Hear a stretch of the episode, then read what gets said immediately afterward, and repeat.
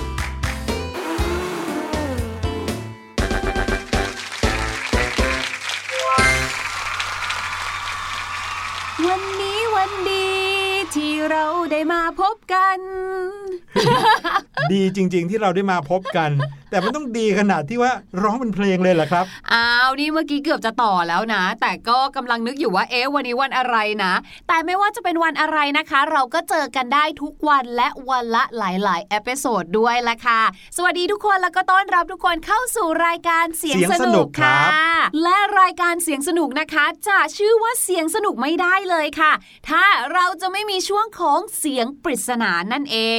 วันนี้นะพี่หลุยเนี่ยใจดีค่ะนำเอาเสียงปริศนาที่พี่ลูกเจี๊ยบว่าง่ายนะ แต่อาจจะไม่ง่ายถ้าบ้านไหนนะคะ ไม่มีอุปกรณ์ชิ้นนี้ หรือ เวลาดูหนังแล้วไม่ค่อยจะได้ดูหนังสยองขวัญหนังฆาตกรรมสักเท่าไหร่เนี่ยก็อาจจะไม่รู้ เดี๋ยว นี่เพิ่งรู้เลยนะเนี่ยพี่ลูกเจี๊ยบเคยได้ยินเสียงนี้ในหนังสยองขวัญด้วยเหรอครับ ใช่ พี่ลูกเจี๊ยบอะอ๋อดูหนังสยองขวัญหนังฆาตกรรมบ่อยเวลาที่มีเสียงนี้เกิดขึ้นเนี่ยนะ มักจะเป็นตัวแบบว่าเหมือนเป็นการบอกสัญญาณอะว่าเดี๋ยวจะมีเรื่องที่ไม่ดีเกิดขึ้น เออ จะเป็นอย่างที่พี่ลูกเจี๊ยบบอกหรือเปล่า ลองไปฟังเสียงนี้กันดูนะครับ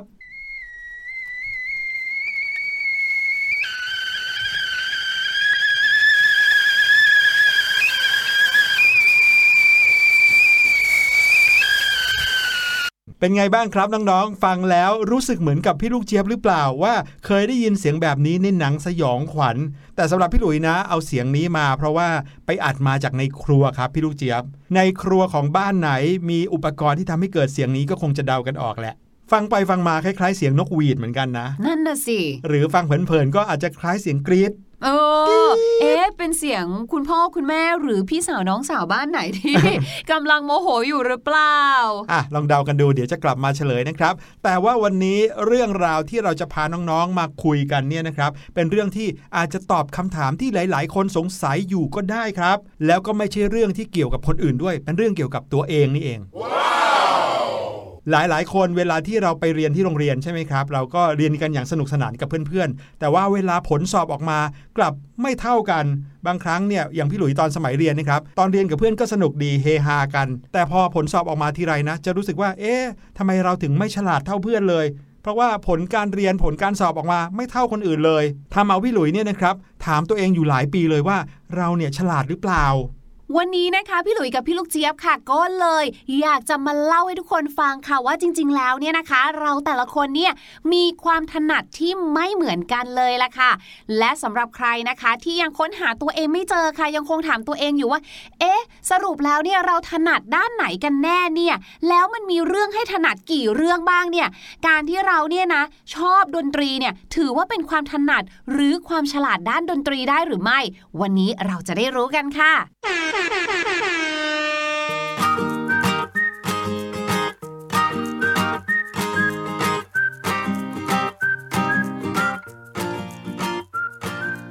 อย่างที่พี่หลุยแล้วก็พี่ลูกเจี๊ยบได้เกริ่นเอาไว้เมื่อตอนต้นรายการนะครับว่าบางทีเวลาที่เราเอาตัวเองไปเปรียบเทียบกับเพื่อนๆเนี่ยอาจจะทำให้เราเสียกำลังใจได้เหมือนกัน เวลาที่เพื่อนๆเขาทำอะไรบางสิ่งบางอย่างได้ดีกว่าเรานะครับสำหรับพี่หลุยเนี่ยชัดเจนเลยก็คือเรื่องของผลการสอบทำให้ตัวเองสงสัยในตัวเองอยู่นานเหมือนกันว่าเราเก่งไม่เท่าคนอื่นหรือเปล่านะ แต่ว่าบังเอิญบังเอิญครับ พี่หลุยได้ไปเห็นเรื่องราวของความถนัด 8 ด้านมาครับ ซึ่งความถนัด 8 ด้านนี้ทำให้พี่หลุยนะ โอ้โห สบายใจแล้วก็มีความสุขขึ้นเยอะเลยละครับทำไมเหรอคะพี่หลุยก็เพราะว่าจริง ๆ แล้วเนี่ย ถึงแม้ว่าพี่หลุยจะมีผลการเรียนไม่เท่ากับเพื่อนคนอื่นๆนะครับ แต่พี่หลุยก็อาจจะถนัดเรื่องอื่น ๆ มากกว่าเพื่อนหลาย ๆ คนก็ได้ครับ เรื่องนี้พี่หลุยไม่ได้พูดเองนะครับ มีนักจิตวิทยาคนหนึ่งครับเขาชื่อว่าศาสตราจารย์โฮเวิร์ดการ์ดเนอร์ครับเขาเป็นอาจารย์ในมหาวิทยาลัยฮาร์วาร์ดเขาเป็นผู้นำเสนอทฤษฎีนี้นะครับ ที่บอกว่าเป็นเรื่องความถนัดทั้ง 8 ด้าน แนวคิดของอาจารย์คนนี้เขาบอกว่ามนุษย์เนี่ยนะครับ มีความถนัดอยู่ด้วยกันถึง 8 ด้าน ซึ่งแตกต่างกันอย่างเห็นได้ชัดเลย แล้วความถนัดทั้ง 8 ด้านนี้แหละครับ จะทำให้คนคนนั้นมีความสุขในการได้ทำอะไรแตกต่างกันครับ ใช่แล้วค่ะ ทุกคนเนี่ยนะคะจริง ๆ แล้วเนี่ยมีครบทั้ง 8 ด้านเลยนะ เพียงแต่ว่าด้านไหนเนี่ยนะคะ จะเยอะหรือว่าจะน้อยเนี่ยแตกต่างกันไปนั่นเองค่ะ แถมบางทีเนี่ยนะคะก็เป็นการผสมกันด้วย อย่างที่บอกสมมุตินะคะว่าเราเนี่ยเปรียบเทียบง่าย ๆ เลยเนาะตั้งชื่อทั้ง 8 ด้านง่าย ๆ ตามตัวเลขค่ะว่าด้านที่ 1 ด้านที่ 2 ด้านที่ 3 แบบนี้นะคะ บางทีเนี่ยตัวเราเนี่ยความถนัดเนี่ยนะคะ อาจจะเป็นความถนัดด้านที่ 1 กับด้านที่ 3 รวมกันแบบนี้ก็ได้นะคะอืมนั่นก็เลยทำให้โลกของเราเนี่ยนะคะ เต็มไปด้วยผู้เชี่ยวชาญหรือคนที่มีความถนัดและความเก่งไม่เหมือนกันนั่นเองค่ะ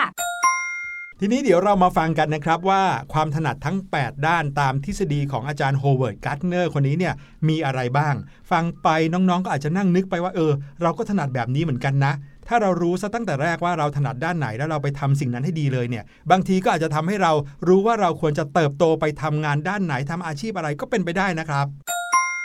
ด้านแรกเลยนะคะ ก็คือด้านของภาษาหรือว่า linguistic นั่นเองค่ะ น้องๆลองสังเกตตัวเองนะคะ หรืออาจจะเป็นเพื่อนๆของเราคนในครอบครัวของเราก็ได้นะว่า เอ๊ะคนที่เรารู้จักหรือตัวเราเองเนี่ยมีความสามารถในเรื่องของการเรียนรู้คำศัพท์ใหม่ ๆ ได้อย่างรวดเร็วหรือเปล่า หรือตัวเราเองเนี่ยเวลาที่เราเล่นเกมเนี่ยพอเป็นเกมที่เกี่ยวกับการต่อคำศัพท์ หรือว่าเกมอะไรที่เกี่ยวกับเรื่องของภาษา ไม่ว่าจะเป็นภาษาไหนก็แล้วแต่นะคะ ภาษาไทยก็ได้เนี่ย เราจะรู้สึกว่าโอ้ยสนุกมีความสุขอยู่กับมันได้นานครับทำไปได้เรื่อยๆเลยนะคะ หรือใครที่ชอบพวกแบบโครงกลอนอืมแต่งกลอนอย่างเงี้ยค่ะ หรือว่าแต่งเพลงชอบแต่งนิทานครับบอกเลยนะคะ แปลว่าน้องๆเพื่อนๆหรือคนในครอบครัวเนี่ยนะคะ มีแนวโน้มที่จะเป็นนักพูด และนักเล่าเรื่องที่เก่งค่ะ เพราะคนเหล่านี้หรือน้องๆ เนี่ยมีจุดเด่นในเรื่องของด้านภาษา ก็คือจะมีการจำการคิดเป็นภาษา หรือเป็นคำศัพท์ สามารถที่จะอธิบายเรื่องราวต่างๆ หรืออธิบายเรื่องราวของตัวเองได้เป็นอย่างดี ก็คือสามารถที่จะเลือกใช้คำได้ดีนั่นเอง อื สำหรับใครที่มีความถนัดทางด้านภาษานะครับ อาชีพที่น่าจะเป็นไปได้ก็บรรดานักเขียนเนาะนักแต่งกลอนนักแต่งนิยาย หรือบางทีจะเป็นนักข่าวก็ได้ เป็นครูสอนภาษาก็ได้ ส่วนความถนัดด้านถัดมานะครับ ด้านที่ 2 ก็คือความถนัดทางด้านคณิตศาสตร์ และตรรกกะการใช้เหตุผลครับทักษะทางด้านนี้เกี่ยวข้องกับความสามารถในการแก้ไขปัญหา สามารถแบ่งสิ่งที่เกิดขึ้นได้อย่างเป็นระเบียบแบบแผนครับ เช่น ถ้าเกิดว่ามีปัญหาเกิดขึ้นเรื่องหนึ่งแม้จะเป็นเรื่องเล็กๆนะครับ คนคนนี้ก็จะสามารถแก้ไขปัญหาได้โดยการแบ่งโดยหลักเหตุผล เช่น สมมุติว่ามีขนมสัก 1 กล่อง ในนั้นมีขนม 5 ชิ้น เราจะแบ่งกับน้อง 2 คนได้ยังไง คนนี้ก็จะสามารถคิดได้อย่างรวดเร็ว แล้วก็แบ่งเป็นขั้นตอนได้อย่างชัดเจนครับ พี่ลูกเจี๊ยบไง ทำไมพี่ฮะลูกเจี๊ยบเนี่ยคือมีขนม5ใช่ไหมคะ เรามีคนที่จะกินแค่2คนครับเพื่อให้แบ่งเท่ากันพี่ลูกเจี๊ยบต้องทำจำนวนให้เหลือเท่ากันก่อน สามารถแบ่งได้ก่อนครับก็จะกินเข้าไปก่อน1ชิ้นครับแล้วก็ค่อยคำนวณอีกทีว่า4ชิ้นที่เหลือจะแบ่งยังไงอืมฉลาดมากฉลาดไหมทำไมไม่กินสัก3ชิ้นเลยล่ะครับ แล้วก็เหลือแค่2ชิ้นเอามาแบ่งกัน2ไม่คนได้นะอันเนี้ยเรียกว่าไม่แฟร์อ๋อจริงด้วยโอ๊ยพี่หลุยชักเริ่มงงแล้วนะครับ คนที่มีความถนัดทางด้านคณิตศาสตร์และตรรกะการใช้เหตุผลเนี่ยนะครับจะชอบมากเลยในการแก้โจทย์คณิตศาสตร์ ชอบวิชาเลขนะ พอเวลาคุณครูอธิบายก็จะสามารถเข้าใจตามได้อย่างรวดเร็ว รวมไปถึงปรากฏการณ์ทางวิทยาศาสตร์ง่ายๆเนี่ยก็จะสามารถเข้าใจได้ง่าย รวมไปถึงการเล่นบอร์ดเกม เกมที่จะต้องแก้ปัญหาทุกชนิดโอ้โหชื่นชอบมาก พวกนี้ก็ถือว่าเป็นคนที่มีทักษะหรือว่าความถนัดทางด้านคณิตศาสตร์และตรรกะครับ ความถนัดด้านที่ 3 นะคะ ก็คือความถนัดด้านของดนตรีหรือว่า musical นั่นเองค่ะสำหรับใครนะคะที่รู้สึกว่าตัวเองเนี่ยน่าจะมาด้านนี้ พี่ลูกเจี๊ยบต้องถามก่อนเลยว่า น้องๆเนี่ยรู้สึกตัวเองว่ามีลักษณะเหล่านี้หรือเปล่า ข้อที่ 1 ค่ะ มีความว่องไวต่อเสียง สามารถที่จะเชื่อมโยงระหว่างเพลงและเครื่องดนตรีได้ ที่สำคัญนะบางทีเนี่ยถ้าเกิดว่าเราเนี่ยชอบร้องเพลง แล้วก็สามารถใช้เทคนิคที่เราเนี่ยเรียนรู้ด้วยตัวเองผ่านบทเพลง หรือว่าเรียนรู้จังหวะต่างๆ ได้เองเนี่ยโอ้โหแปลว่าน้องๆเนี่ยมาทางด้านเนี้ยแล้วล่ะค่ะอืมก็คือมีความถนัดด้านดนตรีนะคะ จุดเด่นของคนที่มีความฉลาดด้านดนตรี หรือความถนัดด้านดนตรีเนี่ยก็คือ มักจะหลงเสน่ห์เสียงเพลงหรือว่าดนตรีค่ะ แล้วก็ทำทุกสิ่งที่เกิดขึ้นในชีวิตเนี่ยให้กลายเป็นดนตรีหรือว่าให้เป็นคำคล้องจองเป็นแบบแผนเหมือนเวลาเนื้อเพลงเนาะครับเขาก็มักจะมีความคล้องจองกันใช่ไหมคะ เอครับอในขณะที่คนอื่นเนี่ยอาจจะไม่สามารถจะทำตรงนี้ได้นะคะ แต่คนที่มีความถนัดด้านดนตรีเนี่ยจะสามารถนำทุกอย่างมาเนี่ยใส่ในรูปแบบของบทเพลงแบบดนตรีได้หมดเลย ใช่ แล้วก็อย่างที่เรารู้กันอยู่นะครับ ทักษะทางด้านดนตรีเนี่ยก็ต้องอาศัยการฝึกซ้อม บางคนที่เก่งด้านดนตรีมากๆ ก็ต้องฝึกซ้อมกันวันหนึ่งเป็น 10บสชั่วโมงก็มีนะครับ ถ้าน้องๆเป็นคนหนึ่งที่สามารถอยู่กับการฝึกซ้อมได้นานๆ หลายชั่วโมง โดยไม่เบื่อไม่เซ็งเลยเนี่ยนะครับก็ถือว่าน้องๆอาจจะเป็นคนที่มีความถนัดทางด้านนี้มาก่อนเลยละครับแน่นอนอาชีพที่น่าจะเหมาะสมก็เป็นอาชีพเกี่ยวกับด้านดนตรีทั้งหลายเลยครับ ต่อมาครับความถนัดอีกด้านหนึ่ง ซึ่งอันเนี้ยพี่หลุยว่าอยู่ในพลังของน้องๆ ทุก ๆ คนเลย ก็คือความถนัดทางด้านร่างกายครับ การใช้ร่างกายอันนี้ความหมายตรงตัวเลย ก็คือเป็นเด็กที่แข็งแรง สามารถทำกิจกรรมแล้วก็เคลื่อนไหวได้อย่างคล่องแคล่วว่องไวโอ้โห หลาย ๆ คนอาจจะมองว่าเด็กกลุ่มนี้เป็นเด็กที่ซุกซนครับ เพราะว่าชอบปีนป่าย หรือว่าชอบใช้พลังงานทางด้านร่างกายออกมา สนุกเกี่ยวกับ กิจกรรมทางด้านร่างกายมากมายนะครับ รวมไปถึงการทำงานฝีมือด้วยนะ การใช้ความคิดสร้างสรรค์ แล้วก็ต้องใช้มือลงมือทำอะไรอย่างเงี้ย เด็กกลุ่มนี้ก็จะมีความถนัดทางด้านการใช้ร่างกาย รวมไปถึงสิ่งที่สำคัญเกี่ยวกับร่างกายอีกอย่างหนึ่งก็คือ การเล่นกีฬา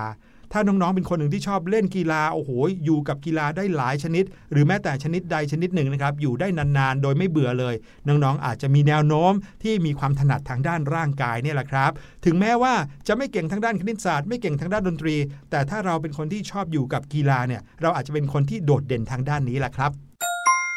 ความถนัดด้านต่อมานะคะ ความถนัดด้านที่ 5 ค่ะ ภาษาอังกฤษเนี่ยนะคะเขาเรียกว่า spatial ค่ะ ภาษาไทยก็คือด้านมิติสัมพันธ์ ฟังดูแล้วอาจจะยากนิดนึงนะคะ แต่คำว่าสัมพันธ์เนี่ยก็คือการเชื่อมโยงพูดง่ายๆก็คือสามารถที่จะจินตนาการหรือว่าคิดสื่อสารเรื่องราวต่างๆ ออกมาเป็นภาพ ใครที่ชอบเล่นจิ๊กซอว์นะคะ ต่อจิ๊กซอว์ต่อรูปภาพเนี่ยคือสามารถที่จะจินตนาการได้เลยเห็นภาพได้เลยว่า ส่วนที่หายไปเนี่ยควรต้องเป็นอะไร หรือแค่หยิบจิ๊กซอว์มาตัวหนึ่งก็คือเดาได้แล้วว่ามันน่าจะอยู่ประมาณไหนบริเวณไหนแบบนี้นะคะ คือเต็มไปด้วยจินตนาการ ชอบงานศิลปะ หรือใครนะคะที่จดจำทิศทางได้ดีอ่านแผนที่เก่งนะคะ เนี่ยแหละค่ะคือน้องๆเนี่ยมีความถนัดด้านนี้เลยนะคะ และเพิ่มเติมค่ะสำหรับใครนะคะที่มีความถนัดในตัวนะคะ ในด้านของมิติสัมพันธ์เนี่ยก็คือจะสามารถจัดการสิ่งต่างๆ ในหัวได้ดี คือไม่ต้องจดเขียนอะไรออกมาเลย เพราะสามารถที่จะเห็นทุกอย่างเป็นภาพวิ่งอยู่ในหัวได้เลยนะคะอืมสามารถที่จะคิดจินตนาการได้ค่ะว่า เอ๊ะ จะเกิดอะไรขึ้น ถ้าเราทำแบบนี้ จะเกิดอะไรขึ้นถ้าเราเดินไปทางนี้ ถ้าสมมุติว่าเราทำสิ่งนี้ก่อนจะเกิดอะไรขึ้นแบบนี้นะคะ เรียกว่าอย่างที่บอกสามารถที่จะคิดจินตนาการ สร้างความเชื่อมโยงในหัวได้ดีอะครับอืมผมกลุ่มอาชีพของคนที่มีความถนัดทางด้านนี้นะ ก็นึกถึงอย่าง fashion designerคนที่ออกแบบเสื้อผ้านะครับ หรือแม้แต่กระทั่งสถาปนิก คนที่ออกแบบบ้าน สามารถเขียนแบบบ้านออกมาออกแบบบ้านหรือว่าอาคารที่มีขนาดใหญ่ได้โดยที่ยังไม่เคยมีใครเคยเห็นมาก่อน แต่เราสามารถนึกภาพได้อย่างชัดเจน หรือแม้แต่ศิลปิน วิศวกร หรือนักบินอย่างเงี้ยนะครับก็เป็นกลุ่มอาชีพที่มีความถนัดทางด้านนี้แหละครับ มิติสัมพันธ์ครับ มาถึงอีกด้านหนึ่งครับ ด้านที่ 6 อันนี้อาจจะเป็นอะไรที่ฟังดูแล้ว เหมือนไม่ใช่ความถนัดนะครับแต่ก็เป็นสิ่งที่มีเสน่ห์มากๆเลยครับ นั่นก็คือความถนัดด้านมนุษยสัมพันธ์อืมก็คือคนที่เป็นคนที่ผู้คนรอบข้างเนี่ย รักคุยกับใครคนนั้นก็เอ็นดู เป็นคนที่มีเพื่อนเยอะชอบทำงานร่วมกับคนอื่น มีความสามารถในการทำให้คนเนี่ยเข้าใจกัน เป็นผู้นำชักจูงคนได้ ถ้าน้องๆรู้สึกว่าเราเนี่ยเป็นคนที่ใคร ๆ ก็อยากจะเข้าหา หรือว่าพูดอะไรไปก็มีคนฟังเยอะเนี่ยนะครับ น้องๆอาจจะเป็นคนที่มีความถนัดทางด้านมนุษยสัมพันธ์ก็ได้ครับอืมถ้าเราสังเกตตัวเองนะ น้องๆอาจจะสังเกตว่า เอ๊ะ เราเนี่ยชอบเล่นกับเพื่อนๆเป็นกลุ่ม ไม่ใช่เล่นกีฬาหรือว่าเล่นอะไรที่ต้องอยู่คนเดียวหรือใช้เวลาคนเดียว ถ้าเราชอบเล่นกับเพื่อน สามารถชักชวนเพื่อนมาเล่นด้วยกันได้เป็นกลุ่มๆแล้วก็มีความรู้สึกเห็นอกเห็นใจเพื่อน อยากให้เพื่อนสนุกสนานไปด้วยกัน จะทำอะไรก็คิดถึงจิตใจคนอื่น น้องๆ ก็อาจจะเป็นคนที่มีความถนัดทางด้านมนุษยสัมพันธ์นี่แหละครับ ซึ่งถึงแม้ว่าจะดูแล้วโอ้โห ไม่ได้เอาไปใช้ในห้องเรียนได้ แต่นี่แหละครับเป็นสิ่งที่สำคัญมากในการที่จะทำงาน หรือว่าจะดำเนินชีวิตในอนาคตครับผม แล้วถ้าเกิดว่าใครนะคะมีความถนัดด้านนี้ค่ะ ก็คือเมื่อตะกี้นี้เนี่ยก็คือเหมือนกับว่าด้านมนุษยสัมพันธ์ คือจะเกี่ยวข้องกับผู้อื่นใช่ไหมแต่ความถนัดด้านนี้นะคะ ด้านที่ 7 ค่ะ ก็คือ ความถนัดในการเข้าใจตัวเอง รู้ว่าตัวเองเนี่ยนะ ชอบอะไร ไม่ชอบอะไรนะคะ สามารถบอกได้ว่าตอนนี้เนี่ยเรากำลังรู้สึกอะไรอยู่ และจะจัดการกับตัวเองอย่างไร นี่เรียกว่าเป็นคนที่เข้าถึงตัวเองมากๆเลยนะคะอืมอืมและแน่นอนนะคะว่าน้องๆที่สามารถเข้าถึงตัวเองได้ขนาดนี้เนี่ยก็มักจะมีความเชื่อมั่นในความสามารถของตัวเอง แล้วก็มีแรงจูงใจในการทำสิ่งต่างๆ ด้วยตัวเอง คือหมายถึงว่าเราสามารถที่จะเป็นแรงบันดาลใจและแรงจูงใจให้ตัวเองในการที่จะลงมือทำบางอย่างอืมโดยไม่ต้องให้ใครมาแบบว่าทำได้นะทำได้นะอะไรอย่างแสดงเงี้ยว่าเป็นคนที่มีจิตใจเข้มแข็ง ใช่นะคะ เพราะฉะนั้นเนี่ยคนที่มีความถนัดด้านนี้เนี่ยนะคะ ก็มักจะเก่งในเรื่องของเป้าหมายครับอจะมีเป้าหมายที่ชัดเจน เพราะว่าอย่างที่บอกค่ะว่าสามารถที่จะบอกตัวเองได้ว่าตัวเองชอบอะไรไม่ชอบอะไรคือรู้ตัวเอง เหมือนสื่อสารกับตัวเองได้ดีแบบเนี้ยค่ะ นี่เรียกว่าเป็นความถนัดในการเข้าใจตัวเองหรือว่า intrapersonal นั่นเอง หรือว่าบางทีอาจจะสร้างความมั่นใจให้กับคนอื่นได้ด้วยนะอืมเป็นอย่างนักจิตวิทยาให้คำปรึกษา เป็นที่ปรึกษาด้านต่างๆ อะไรอย่างนี้ยนะครับ ก็เป็นคนที่มีความถนัดทางด้านนี้เหมือนกัน น้องๆ เป็นอย่างนั้นหรือเปล่าครับ มาถึงความถนัดทางด้านสุดท้าย อันเนี้ยพี่หลุยชอบมากๆเลย ไม่รู้ว่าตัวเองเป็นคนที่ถนัดทางด้านนี้หรือเปล่านะครับ เพราะว่าพี่หลุยชอบเรื่องนี้มากที่สุดก็คือเรื่องของธรรมชาติครับ คนที่มีความสามารถในการเข้าใจทางด้านธรรมชาติ รวมไปถึงชอบผจญภัยไปในโลกกว้างครับ ก็คือว่าถ้าเกิดว่าที่บ้านเราเนี่ยมีพื้นที่รอบๆ มีสวนมีอะไร คนคนนี้ก็จะชอบเสาะแสวงหาครับ รวมไปถึงพยายามตั้งคำถาม แล้วก็หาคำตอบเกี่ยวกับสิ่งต่างๆ ที่เกิดขึ้นตามธรรมชาตินะครับ ตัวอย่างของนักปราชญ์ในโลกนี้ ที่มีความถนัดทางด้านนี้ชัดเจนเลยนะครับก็คือชาลส์ดารวินยังไงล่ะครับ เมื่อเรามีความถนัดในด้านการค้นหาคำตอบของสิ่งต่างๆ แล้ว ก็จะทำให้เรารู้จักโลกใบนี้กว้างขึ้นมากขึ้นนั่นเองล่ะครับ ใช่แล้วค่ะนี่เรียกว่าเป็นอีกหนึ่งคุณสมบัติสำคัญเลยนะคะ พี่ลูกเจี๊ยบอะอยากจะบอกกับทุกคนแบบนี้ก่อนนะคะ ว่าย้ำกันอีกทีนึงว่า ความถนัดที่เราพูดถึงทั้ง 8 ด้านทุกคนมีหมดในตัวนะคะ เพียงแต่ว่าแต่ละคนเนี่ยจะมีด้านไหนมากน้อยเนี่ยโดดเด่นต่างโดดกันเด่นต่างกัน และแต่ละด้านนะคะ สามารถที่จะพัฒนาได้นะ เอาล่ะให้น้อง ๆ ไปฟังเพลงกันดีกว่า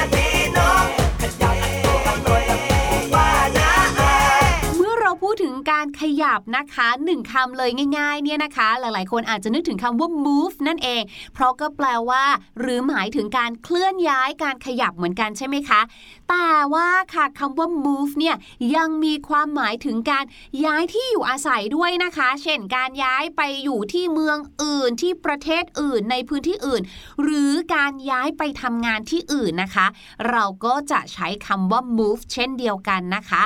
ยกตัวอย่างเช่นค่ะพี่ลุยส์ is moving to England next year นะคะ ก็คือปีหน้า พี่ลุยค่ะจะย้ายไปอยู่ที่อังกฤษนั่นเองค่ะว้าวตอนนี้เรามาเฉลยเสียงปริศนากันดีกว่าครับ กับเสียงแปลกๆ ที่พี่หลุยบอกว่าอยู่ในครัว